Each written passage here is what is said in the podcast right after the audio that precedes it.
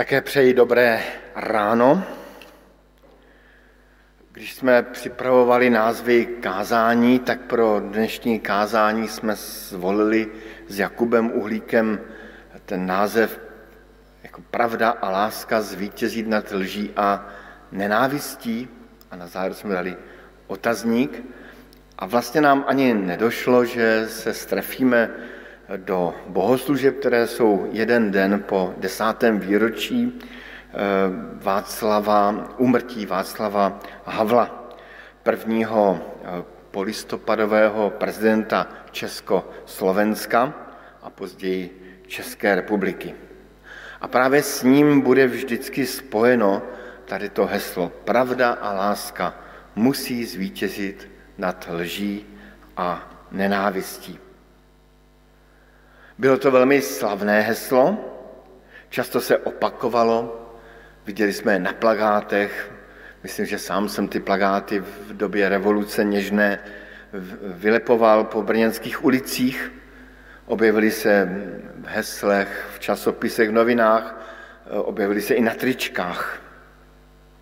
Ale jak šla léta, jak přicházely léta, Václav Havel viděl, že přibývá ve společnosti lži a nenávisti.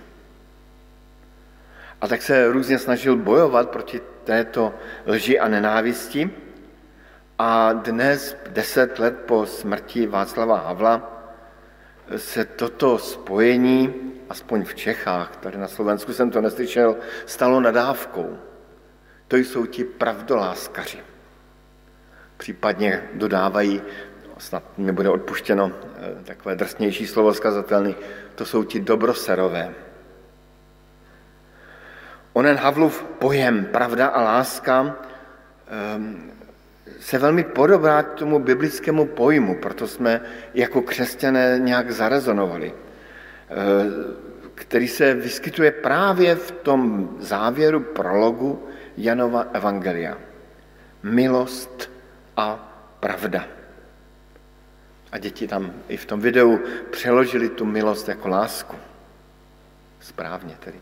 Ehm, Jan říká, spatřili jsme jeho slávu, tedy Kristovu slávu, jakou má od Otce jediný syn, plný milosti a pravdy. A tou zprávou se i završuje celý ten prorok, když říká, že z Kristovy plnosti jsme my všichni vzali milost za milostí. Neboť zákon byl dán skrze Mojžíše, milost a pravda skrze Ježíše Krista. Ještě vzpomenu na Václava Havla. Václav Havel měl dvorního eh, malíře, výtvarníka Václava Lamra, Eh, já to říkám špatně, Aleš Lamra, eh, a to byl takový výtvarník, maloval takové velmi pěkné barevné obrazy. Já ty obrazy mám velmi rád a sám jsem i byl eh, několikrát v dílně tohoto výtvarníka. A právě tam mi vyprávěl, že když maloval tomu Havlovi různé takové kreace po hradních kancelářích a chodbách, tak mu říkal, Vašku, prosím tě, Musíte to tady všechno založit na Kristu, jiná cesta není. A Václav Havel se tak jako laskavě usmíval, tak jak to uměl, uměl jenom on. Nevím sice, jak to Aleš Lamr um, myslel prakticky, ale ctihodnému prezidentovi ukázal, že zdrojem skutečné lásky a pravdy je Kristus, ne člověk. Ale vraťme se k písmu, k tomu výroku se ještě vrátím úplně na závěr kázání. E, čtenář starého zákona, Bible a tím pádem i starého zákona, si všimne té podobnosti e, s jiným dvojslovím, s jinou dvojicí slov, a to je milosrdenství a věrnost. To, to, tu dvojici najdeme na mnoha místech v písmu. Uvedu dva příklady. Jeden z Deuteronomia. Poznej tedy, že hospodin tvůj Bůh je Bůh věčný, nebo věrný, zachovávající smlouvu a milosrdenství. Bůh věrný, zachovávající smlouvu a milosrdenství. A četli jsme to druhé čtení eh, ze žalmu 117, nejkratšího žalmu vůbec, který máme v Biblii. Neboť se nad námi mohutně klene jeho milosrdenství a věrnost. Boží je věčná. Tak já si dovolím nyní krátkou exkurzi eh, do těchto dvou klíčových pojmů eh, Bible. Myslím, že to jsou klíčové pojmy Bible. Kousek něco k tomu milosrdenství.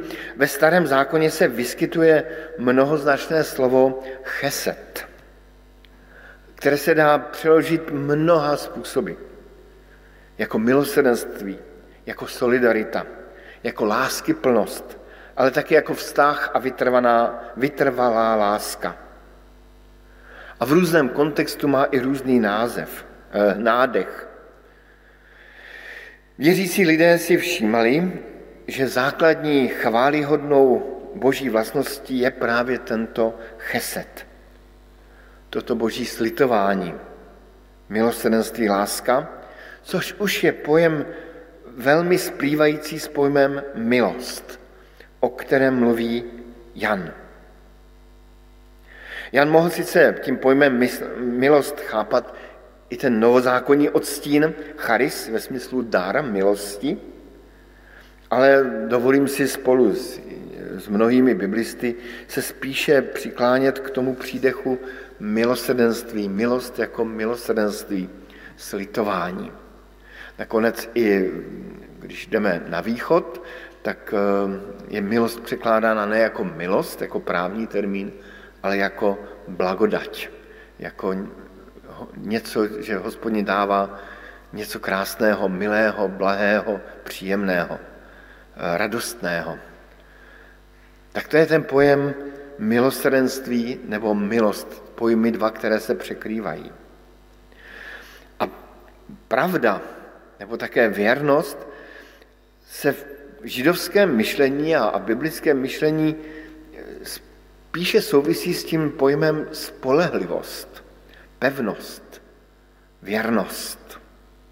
Pojem pravda mohl znamenat jak věrnost a spolehlivost, tak i věrné a spolehlivé informace. Nakonec to říkáme i my někdy, že podal věrné svědectví. Když tyto dva pojmy zhrneme, potrhneme, tak můžeme říct, že jsou to pojmy v písmu velmi blízké, které se překrývají. A tyto pojmy jsou i velmi blízké s tím Havlovým heslem o lásce a pravdě. Já jsem si i říkal, že to je velmi dobrý pojem na, na přání. Budeme brzo přát k novému roku a tak často vymýšlíme nějaké formulace, ehm, tak přát někomu boží milosrdenství a boží věrnost eh, je něco velmi krásného a, a slavného, co můžeme přát. Um, je to i pojem, který se tím starým zákonem tak jako prochází, jako jakási červená nit. A připadá mi to, jako kdyby ehm, ten starozákonní člověk velmi dobře věděl, že, že v Pánu Bohu, v jeho milosrdenství a věrnosti je ukrytý nějaký dar. Tak jako děti se těší na nějaký dar, už tuší, co tam bude, ale ještě neví, co tam bude přesně, je skrytý pod stromečkem a teďka se čeká, co to bude. A najednou přichází Vánoce, přichází příchod Božího Syna na tento svět? A najednou ten dar, o kterém tušíme a který chválíme a na který se těšíme, rozbalujeme a poznáváme Krista a v něm vtělené milosrdenství Boží a Boží věrnost. V tom prologu jsme začali u klíčového pojmu slovo, když jsme tak probírali tady o, ty, o těch adventních nedělích, tak jsme začali slovem, které bylo na počátku a které provází každého člověka každý den. Připomněli jsme si, že jako křesťané jsme lidé slova. Dále jsme si minulou neděli všimnuli pojmu světlo, jako velmi silného a slavného pojmu, eh, symbolu světla, které vstupuje do tmy, světla, které vstupuje do zla. A nyní přicházíme k dalšímu pojmu, který bývá tak trošku ve stínu toho světla a slova, protože je ukrytý až v závěru toho prologu, a to je ta milost a pravda. Zatímco slovo a světlo se stává, nebo slovo se stává, světlo přichází, o milosti a pravdě je napsáno, že jsme vyzváni k tomu, abychom ji vzali. Je nám Jan příkladem, když říká, spatřili jsme jeho slávu. Slávu, jakou má u Otce jediný syn plný milosti pravdy. Z jeho milosti jsme my vzali milost za milostí. Z jeho milosti jsme, ne, z jeho plnosti jsme vzali milost za milostí. Jan říká, že jsme eh, vzali z nějaké plnosti a říká dar za darem, odpuštění za odpuštění, milosrdenství za milosrdenství. Je to jako když přijde návštěva, donese dárek a teďka ten dárek je jakoby bezedný. Jako kdyby stále vychází nové a nové dary a my čekáme, kdy to skončí. Ale ten dárek je úplně stále po okraj plný velké, velkých darů. Tak stejně, stejně i Pán Bůh dává dar za darem, milost za milostí, odpuštění za odpuštěním pro každého z nás. Od samého počátku světa eh, nějak přijímáme boží lásku, milosrdenství a věrnost. Už, už pán Bůh se slitovává a projevuje milosrdenství nad prvním člověkem. Ale hned v druhém příběhu Bible, v příběhu Kaina, vidíme muže, který to boží milosrdenství a odpuštění nepřijal. Čteme tam, že odešel od Boha a prohlásil, můj zločin je větší, než je možno odčinit. Nadále Kain žil z božího milosrdenství. Bůh mu dal milost, mohl žít a mohl založit eh, rodiny a, a města a průmysl. Ale i když žil z božího milosrdenství, to boží milosrdenství nepřijal. Ehm, nevzal si něco z boží lásky. Nenechal se Pánem Bohem milovat. Ale milost a pravda a milosrdenství je právě k tomu, abychom ho přijímali. Jak často děkovali za boží milosrdenství a boží věrnost eh, lidé ve starém zákoně. A to ještě netušili, co se v tom dárku skrývá, co se za tím božím milosrdenství a věrností skrývá. Ehm, krásně o tom vypráví a doporučuji si doma přečíst Žalm 39., kdy, kdy tam žalmista říká, jak vzácný skvost je milosrdenství tvé, o Bože. Lidé se utíkají do stínu tvých křídel. Eh, je tam, eh, je tam úplně nač, cítit takové nadšení z toho velkého daru.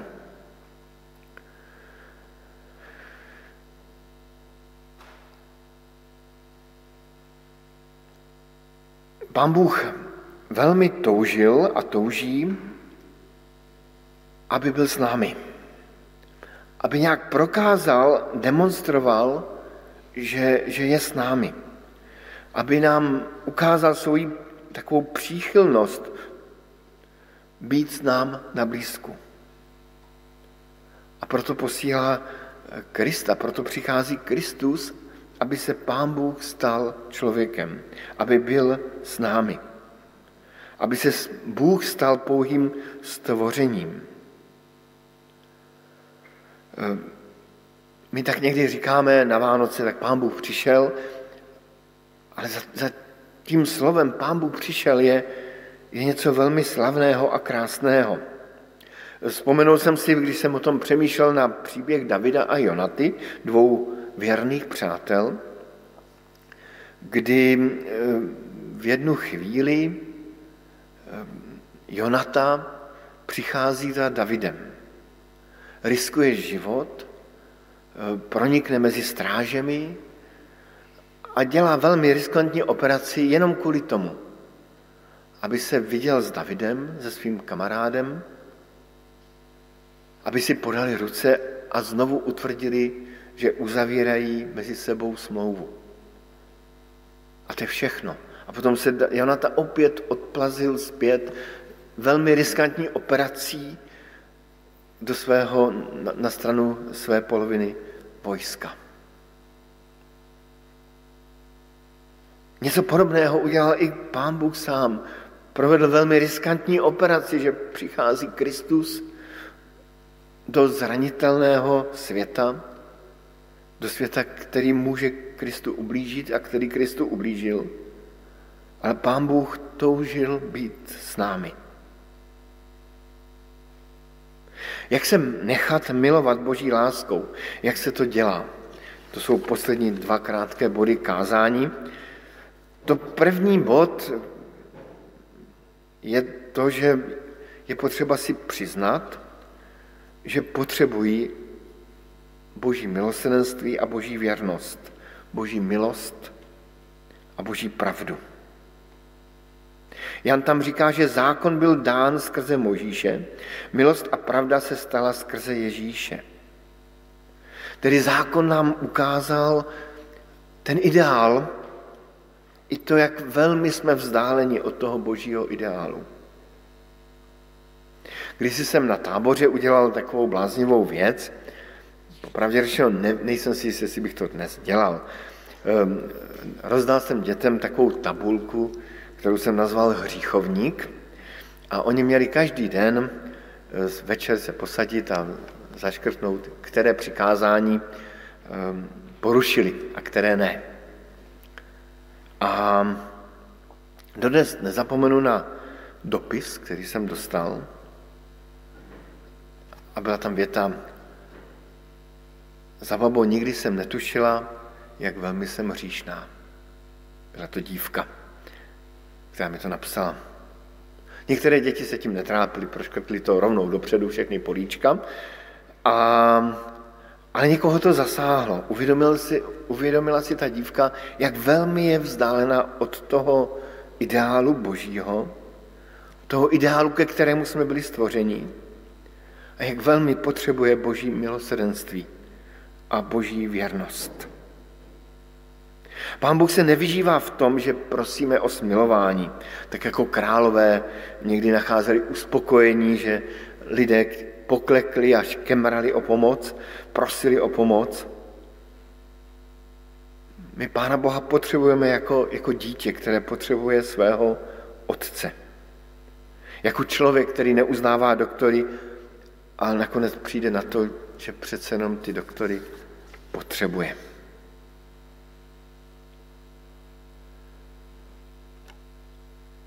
A znovu připomínám, že jsou lidé, kteří nechtějí být závislí na Pánu Bohu, nechtějí přijmout to milosrdenství a věrnost, tu milost a pravdu. Takový lidé mi připomínají někdy bezdomovce, se kterými se celkem rád baví vám.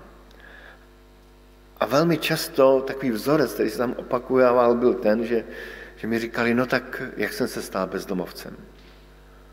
Prostě jsem řekl rodině, manželce, že je vůbec nepotřebuju.